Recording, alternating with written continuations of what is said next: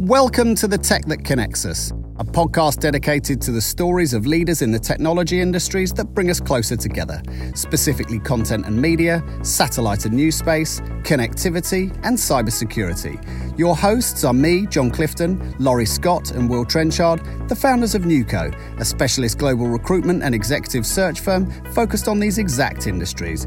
We love being a part of them, and we're excited to share these stories with you.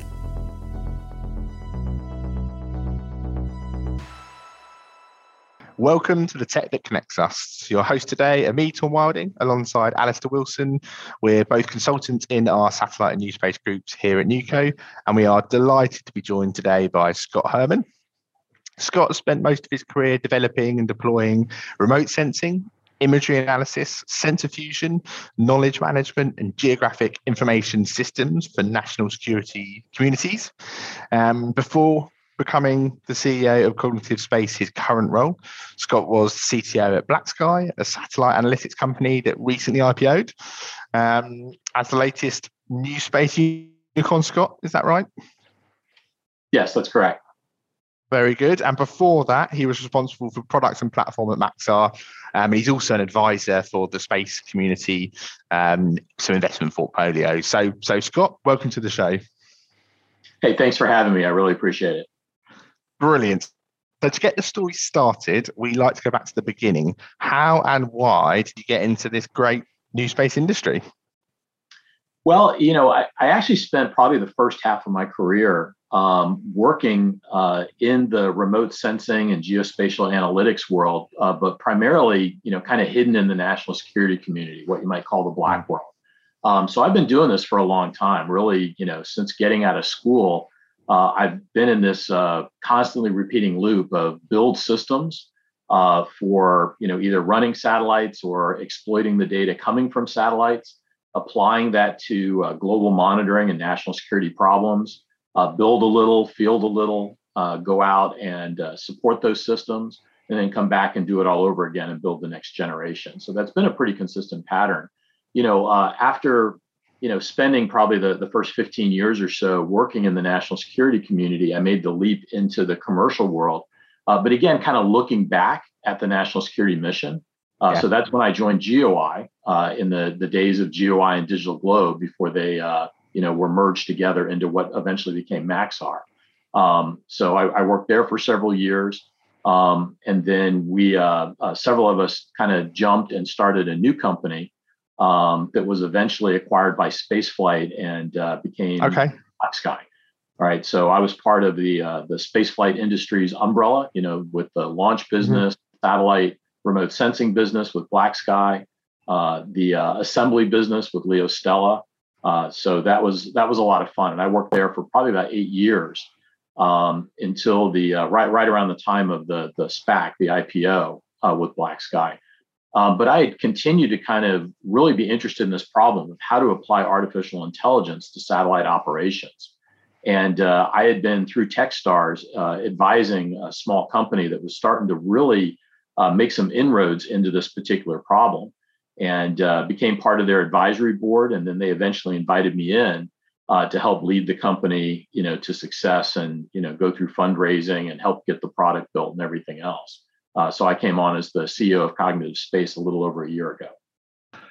Brilliant. And and what was it specifically about AI and its functionality in this industry that that was so appealing to you? Well, the, the, the big question was, you know, traditionally satellite remote sensing has been done by a handful of really large, expensive satellites. Uh, satellites that took many years to develop, took literally hundreds of people to, uh, you know, to build and operate. Um, and what we're moving to now in the world of small sats is the ability to build constellations that have many, many, many satellites in them. Uh, the other thing we're seeing is a move from kind of traditional mapping missions into what are called monitoring missions, you know, uh, which could potentially be near real time and are about persistence and revisit and the ability to kind of stare at a target, you know, over time and determine what's called pattern of life. So all those things are are adding uh, just a magnitude of complication to how you tell the satellites what to do because these satellites are, are mm-hmm. essentially intelligent machines they're essentially robots you task them you tell them what to do look over here take this observation yeah. Now slew to this place, take this observation, now downlink this data. It's almost like code. You give them a schedule of activities. Traditionally, that was done either through manual intervention, literally people putting those schedules together, or wow. through some fairly crude, uh, crude heuristic methods, you know, some expert rules. What if we're really going to scale constellations to be, you know, dozens, hundreds, even thousands of satellites operating against tens of thousands of targets on the ground that all have these revisit requirements, go collect them multiple mm. times per day. You know, the ability for the the old systems and the old methods to do that just were being completely overwhelmed. And AI, yes. particularly in the realm of reinforcement learning, uh, offers an opportunity to build these massive autonomous brains uh, that are basically controlling um, all of these different satellites and coordinating all of these activities. Fascinating way to kick things off. Um, I'm going to pass you over to my colleague Alistair, who's going to jump into the past. Sure. Fantastic. Cheers, Tom. Um, so, um, Scott, uh, one thing I was keen to kick off with was who or what has been the biggest influence on you during your career? So, I think that the biggest thing that, that's been important to me is that while I'm a, you know, while I am a technical geek, while I'm a bits and bytes kind of a guy, uh, for me, it's always been more important what you're going to do with the technology. So the, the influence for me has been what what is, I guess, what you might call the mission, right? What are you trying to do? Um, yeah, it's it's complicated. It's rocket science. It's satellites. It's artificial intelligence. It's lots of uh, you know coding and software development. But what we're really trying to do is economic monitoring, environmental monitoring, national security monitoring.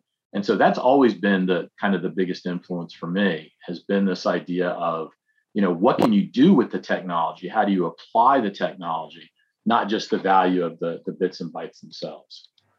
Okay, fantastic. Um, and throughout the career, then, what what do you see as being a pivotal moment for you, if there's any that you can pick out? Um, I think that you know, as much as I enjoyed kind of working, you know, within the national security community, the the leap out to the commercial side was really important because what happened then is that opened up the opportunity for rapid iteration and innovation. Um, you know, for all of my love of the traditional national security community, mm-hmm. uh, things move slow, and it tends to be the world of very large, you know, defense and aerospace contractors. And by moving into the commercial world, uh, the ability to, to, drive innovation much, much faster, to take advantage of a Silicon Valley, you know, lifestyle uh, in terms of agile development and uh, you know new software uh, capabilities and techniques uh, was really, really important. And uh, hmm. you know, I think that that marriage of what's happening in the the commercial world, where things can move very, very quickly, and can innovate very, very fast uh, can be done more cost effectively, uh, but then applied toward traditional missions of uh, national security and economic monitoring is, is really exciting. Okay, great. Um, and then I suppose looking back throughout your career at the the different tech that you've worked with and that's come and gone, are there any technologies that you think that got a bit overlooked that kind of popped up and then disappeared a little bit quickly? Um, it's it's a good question. Um, I, I think that you know the, the real test of the technology um, is does anybody want to pay for it right? I mean not to be ruthless or mercenary about it. I think there's a lot of good ideas. Now sometimes those good ideas just didn't have the right team behind them in terms of finding a business model that worked. Um, but a lot of times technology and, and i'm a, again i'm a technology geek. I really like cool new ideas but many times there's technology that's kind of looking for a solution right? It's, it's an answer looking for a solution. Um, so i think it's it's really important to, to look at technology from that perspective right? What problem are you solving with it rather than just the the coolness for technology's sake? Um, you know i think the the battlefield is kind of you know littered with uh, you know discarded technologies that just didn't find an audience. Um, now some of that you know may have been valuable but in general, uh, one of the reasons I like the startup community so much is it is the acid test, right? You know, you can have a good idea, but if you can't find use cases and customers and revenue associated with that, then you're going to peter out and die pretty quickly, right? It's the it's the ultimate test, right? The technology may be cool, but does anybody want? Yeah, definitely fantastic. And then perhaps going over slightly the other side of the coin is um, what do you think uh, techno- what technology do you think has has had the biggest impact on the industry? Well, certainly, uh, when we talk about the new space industry, there's a couple trends that have really driven what's happened there. Um, you know, the first one is the satellites themselves. Uh, it used to be that building a satellite uh, was a national endeavor, right? In fact, the first satellites were only national programs. And then, even as you had commercial entities, they still tended to be billion dollar programs, right? You might spend seven to 15 years of engineering uh, to get them built and deployed. Uh, you might spend, you know, 500 million or more on a satellite just in terms of getting the satellite built. Then you've got to build out your ground architecture. Uh, then you've got to pay your launch costs. You might be a billion dollars in before you made your first penny. I think a couple things have happened in terms of revolutions that really define what new space means. Uh, the first is the ability to use commercial components and standardized buses um, and be able to build things on a essentially a college lab bench rather than a big clean room where everybody's wearing bunny suits.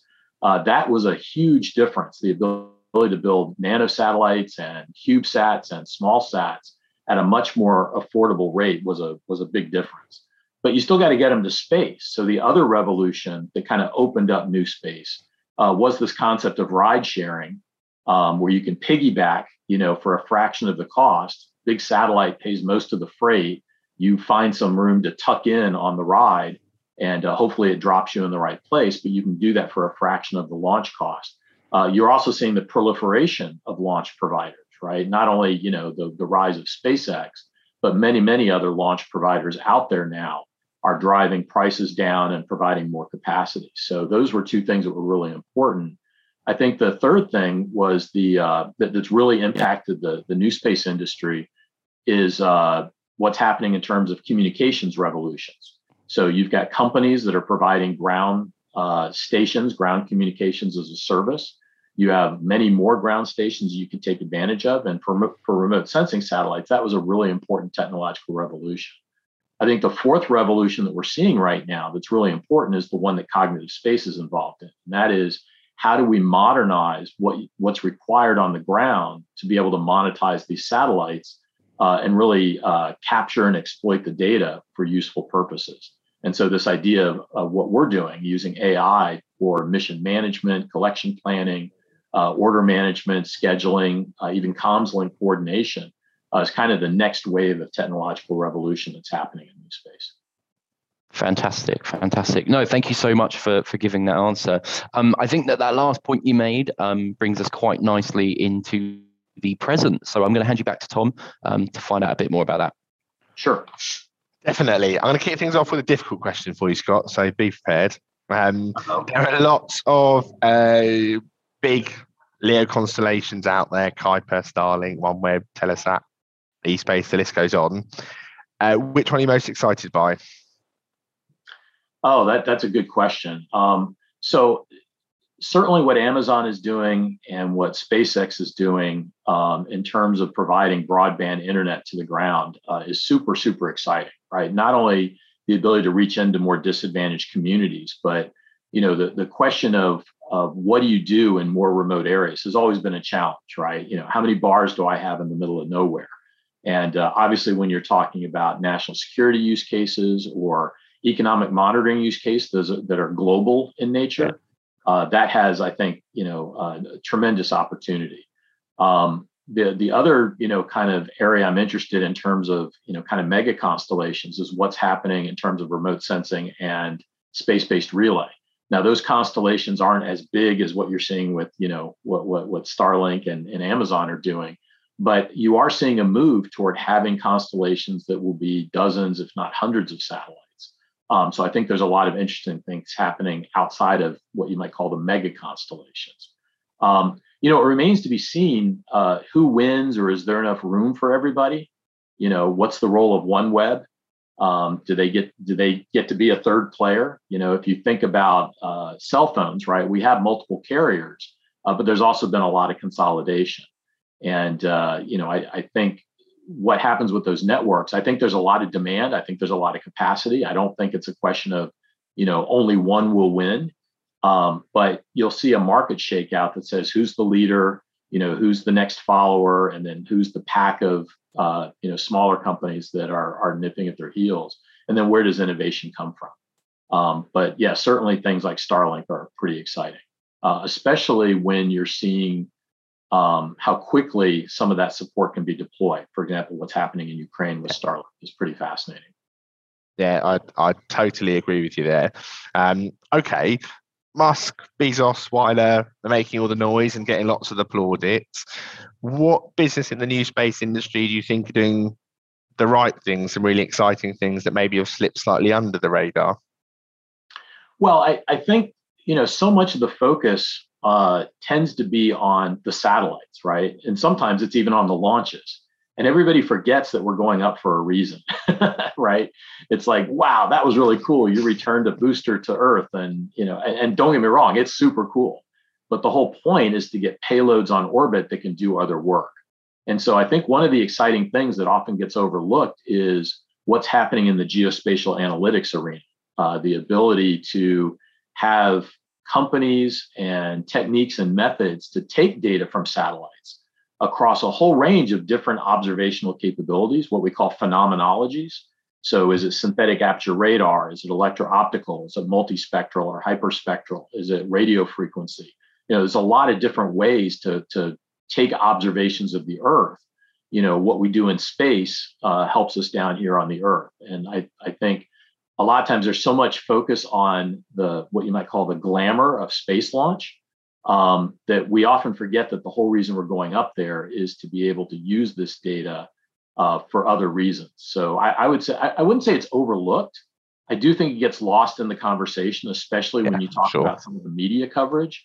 That what's what these satellites are allowing us to do is high fidelity economic monitoring, environmental monitoring, and national security monitoring um, at a cadence and a level of transparency that we haven't seen before.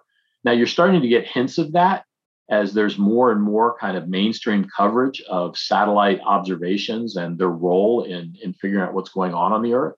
Uh, certainly, things like Ukraine or wildfires um, are, are getting much more public attention. Uh, people are getting much more comfortable with location-based services. You know, whether yeah. it's their, their car or, or, cell phone navigation, or you know, looking at their house on a satellite image. Uh, so there, there's a, a, much bigger comfort level but yeah, I, I, think part of what's being overlooked is there's a whole range of new space businesses which are about what you do with the data and what kind of problems you can solve by having that satellite data. Um, you know, it may not be quite as cool as a rocket blowing up on the pad, but it's probably way more important. True, true, true. Watching those launches land back to Earth is quite something, but there's a lot a lot more to it than that, um, which is really clearly articulated there. Um, right now, what do you see as being the biggest barriers or challenges to success in the new space market? Well, I mean, there's certainly some macro conditions like what's happening with capital, and you know what what are the larger economic sure. conditions, and will that put a uh, a damper on some of the innovation that's happening? Um, so that's certainly something we watch out for. Uh, there's some, you know, legislative challenges around how do you get capabilities licensed, and you know, what is that like in the U.S. versus other countries? I think that's an that can that's an issue you can talk about for quite a while. Um, but you know, probably the, the the biggest challenge that we're dealing in new space, believe it or not, is talent acquisition. Right. That right now, while there's a lot of really smart people in the industry, one of the biggest drains I hear about across not only startups but established space companies is just how much how hard it is to get the right people in the right seats and how much thrash there is with people you know moving all over the place what that does to things like uh, salaries and compensation packages um, i know that sounds really weird when we're talking about a you know a, a very technical space and what's really cool about you know earth monitoring but to get companies built you have to have the right talent and uh, that that has been that, that is a pretty big challenge for us. Uh, there's some technical challenges. You know, you'll hear about things like space situational awareness and what's going on with space junk, and you know, are we looking at a looming problem there? Um, I don't have the quite the same level of panic that some people do when they talk about space junk and you know the Kessler effect, right? The the, the ping pong chain reaction that closes low, low Earth orbit to us. Space is a really big place there's a lot of room out there. The problem is things are moving at Mach 25. So when they tend to hit, they do a lot of uh, damage. Um, right. The other thing about space is it's not equally distributed. Satellites tend to be clustered um, in favored orbits. And so it's almost like a NASCAR race, right? You're sitting in the stands and it's quiet for two minutes and suddenly 40 cars go roaring by. You know, the orbits are the same way. Uh, there's not an equal distribution. Um, now, like most highways, they tend to all be driving in the same direction um, in general. Um, but you know, the the the issue of space junk and how crowded space gets. Again, I don't think it's a panic issue, but it is something that is potentially going to be more and more of a challenge for the new yeah. space industry. And arguably, those technical challenges are solved by having the right people in situ to address them. Yeah, hopefully, and and applying a lot more techniques. Right. The the biggest problem yeah. about you know kind of cleaning up space and managing space is it's a problem everybody has but nobody owns. You know, and so for companies to ante up money to fix this problem, you know, it is really hard to do right? It, it's like, you know, littering on the highways, right? Like nobody wants it, but who's going to stop their car and get out and clean it up, right? It's like we should have a service for that. And I think that's part of the challenge. You know, is there an international body? Is there legislation? Is there government funding to, to facilitate new companies to kind of, you know, focus on on cleaning up the junk? A lot of the focus right now is around just understanding what the landscape looks like. And, and you'll hear yeah. concepts like space situational awareness, SSA, or space domain awareness, SDA. Uh, you'll even start hearing about things like space traffic management. Uh, but in general, most of the money right now is going into let's make sure we have an understanding of what's out there. There's not a whole lot of money being spent on, you know, how do we manage the space and how do we clean it up if we need to. Uh, there, there is goodness there. You know, a lot of the low Earth orbit satellites um, if you just leave them alone, their orbit deteriorates in a few years and they go away, and the problem kind of solves itself. Um, yeah. But when you get into some of the higher orbits, um, that's where some of the concerns are around long term clutter. Um, plus, there's just a lot of stuff flying around up there. Yeah. Brilliant. Really insightful. And thank you. I'm going to pass you over to Alistair, who's going to look to the future. Sure. Fantastic. Um, so, Scott, wh- where do you see the industry going in coming years?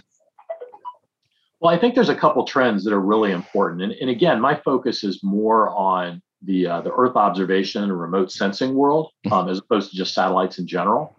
Um, but some important trends that are going on right now. One is the the move from what you might call traditional mapping missions, right? You know, paint the Earth, uh, get an understanding that feeds into location services products and mapping products. You know, navigation instructions on your phone, for example.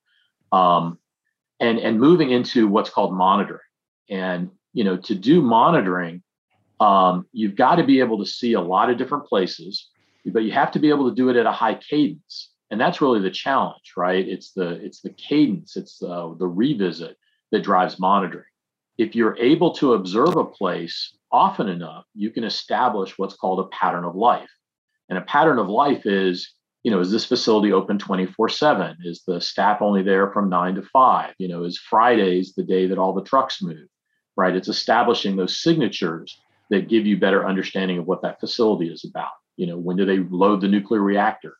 Um, so you've got to be able to, you know, hit that hit that target, right? Take an observation um, at a high cadence. Um, so that's a really important trend right now that's going on is this move to kind of monitoring models. And, and we're monitoring across lots of phenomenology. Uh, we're monitoring at lots of different resolutions. We're monitoring at lots of different cadences. But i think in the future that's one of the most important trends that's going on right now. And it's driving a lot of the investment and a lot of the proliferation of satellites that are out there.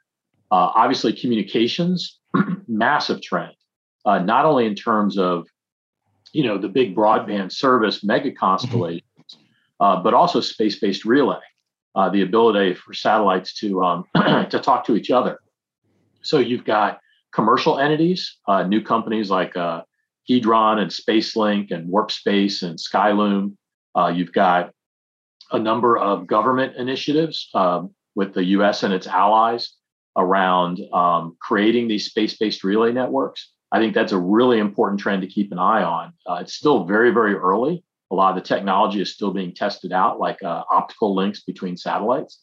Um, but that's potentially a big game changer in the satellite industry as well. As space based relay comes online, combined with a massive proliferation in ground station networks. Gotcha. And and where do you see cognitive space entering into that picture?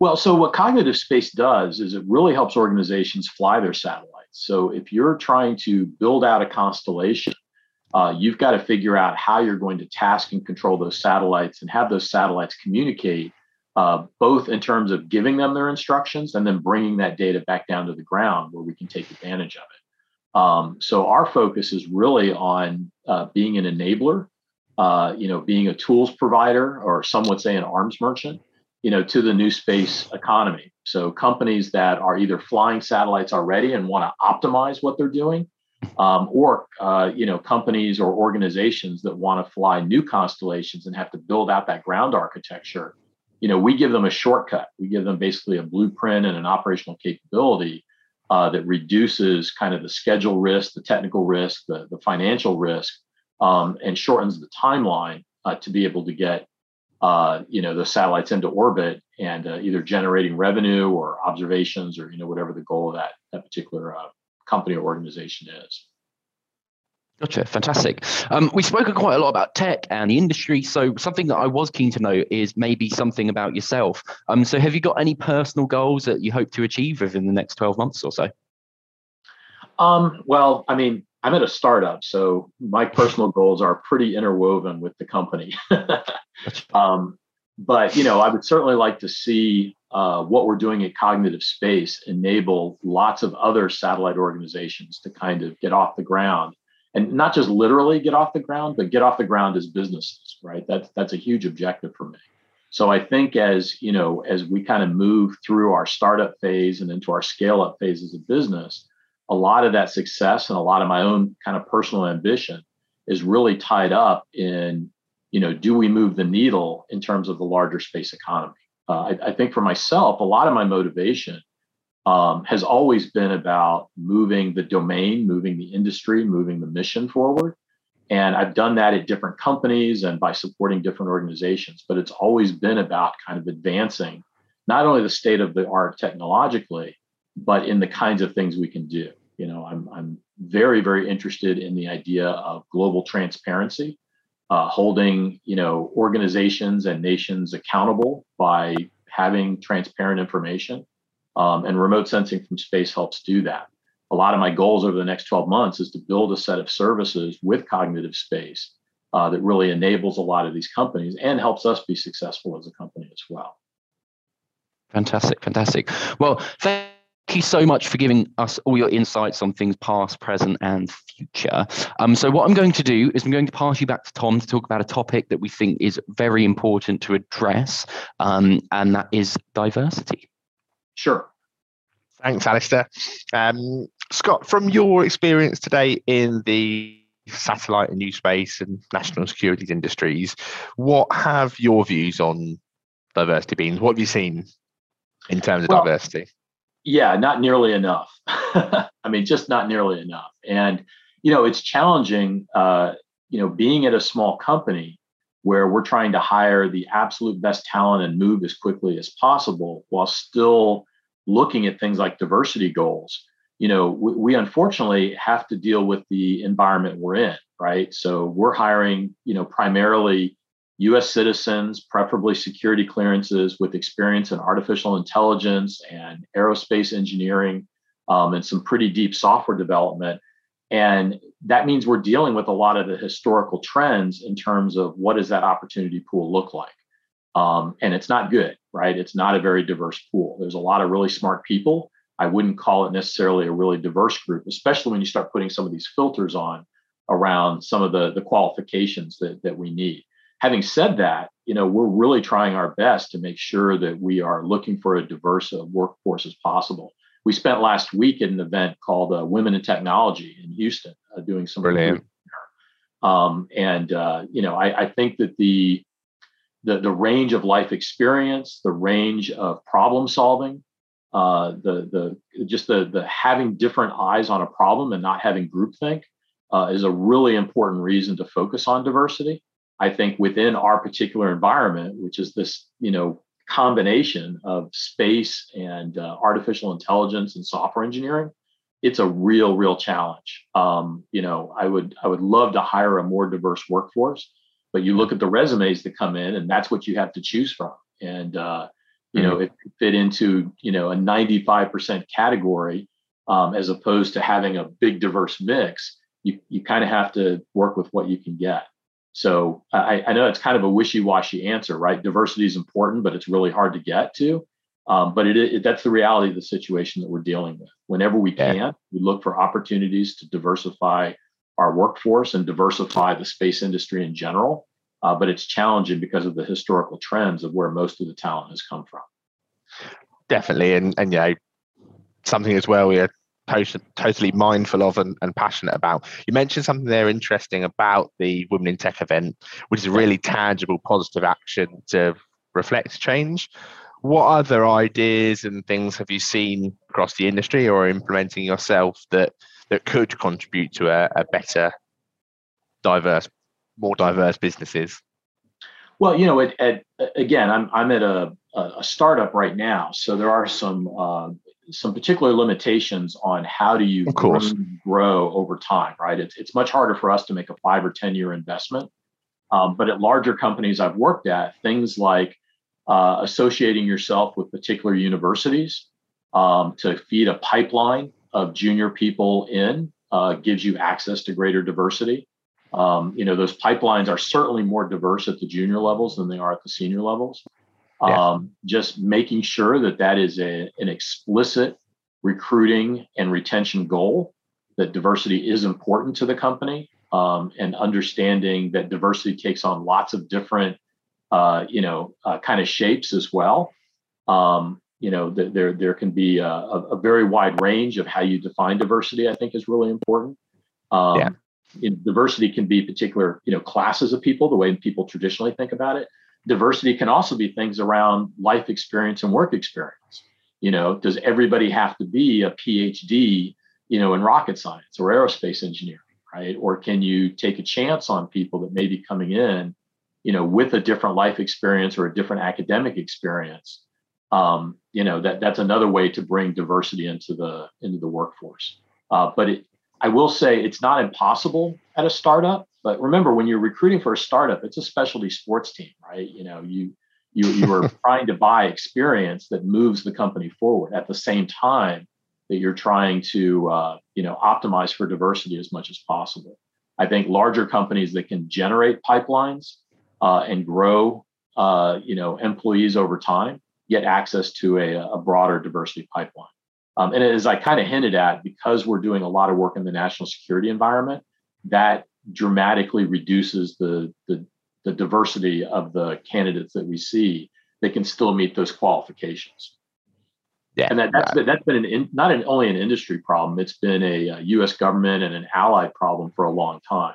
You get yeah. inside that kind of national security community, and there's some diversity, but it's not nearly enough. There's a regulatory limitation to some well, the, of the, the regulatory the regulatory limit is not so much on the diversity, um, but what it means is that when you're trying to hire, you, you can't broaden your your lens as much as you would like, right? You, you can't bring in a lot, for example, you know, people that aren't U.S. citizens, right, which would give you access to a much more diverse pool um, you, you may not be able to do that, right? You may be dealing with the historical trends of what does hiring look like over the last 20 years. And because you're trying to hire people that already have those qualifications, that limits your ability in some cases. Now, having said that, where there are opportunities to hire a diverse workforce, even within those constraints, we absolutely go for it. It's a really important objective for us. Yeah, great.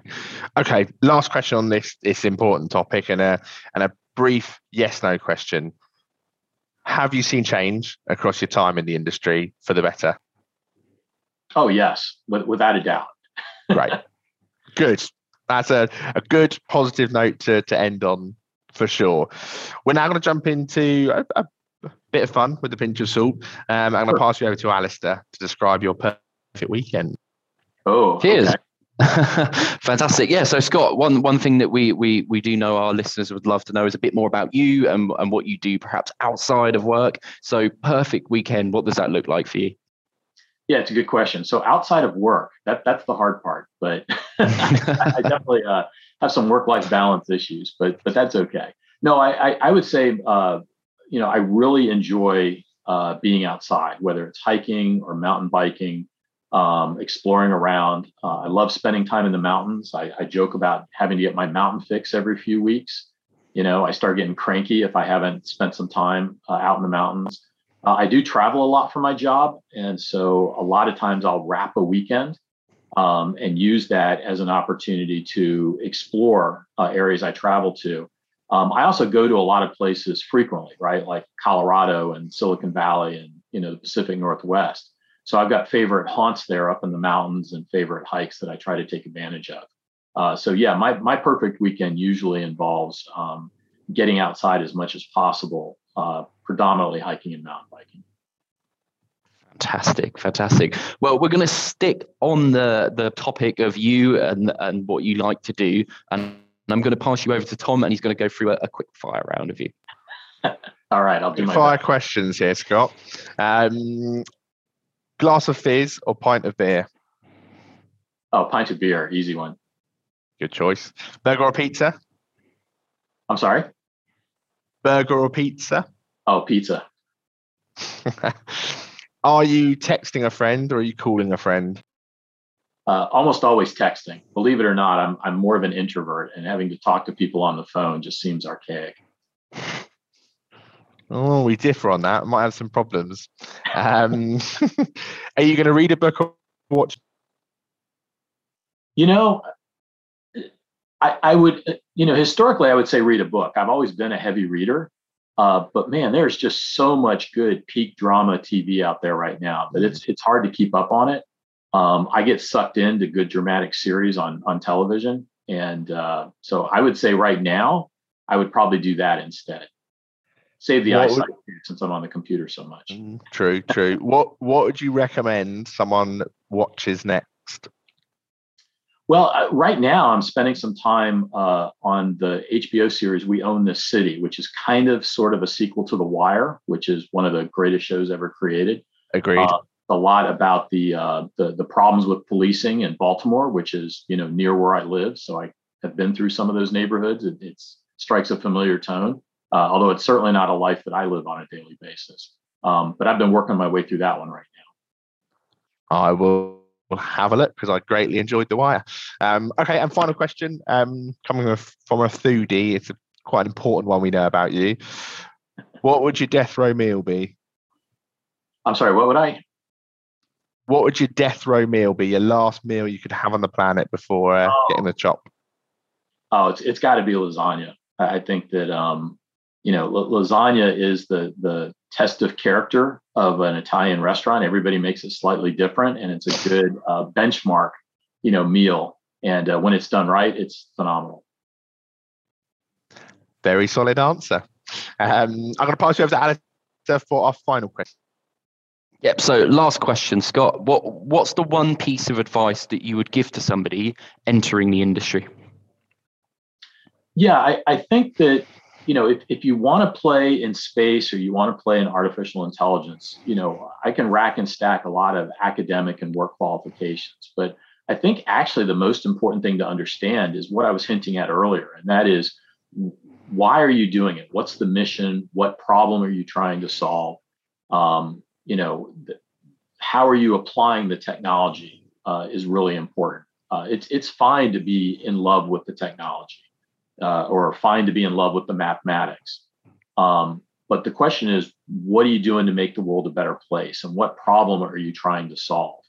Um, now, not only will that lead to you know business success, uh, but I, I, think it gives a lot of purpose uh, to what we're doing. Um, so that that would be my biggest advice: is, is figure out what is the problem that you're trying to solve. Do you have a passion for that problem? And then you can think about how you apply technology and uh, business acumen uh, to solving that particular problem. Definitely. Great. Scott, thank you so much for having you on the podcast today. We really enjoyed hearing your thoughts, feelings, um, and insights into the space and satellite industries. So thank you. All right. Thanks for having me on. It was a lot of fun. Pleasure. Thank you for listening to our podcast. If you enjoyed the show, please do subscribe and give us a rating. It really helps these stories to be found and enjoyed by more people. For more information about NUCO, we can be found at www.neuco-group.com. You've been listening to The Tech That Connects Us.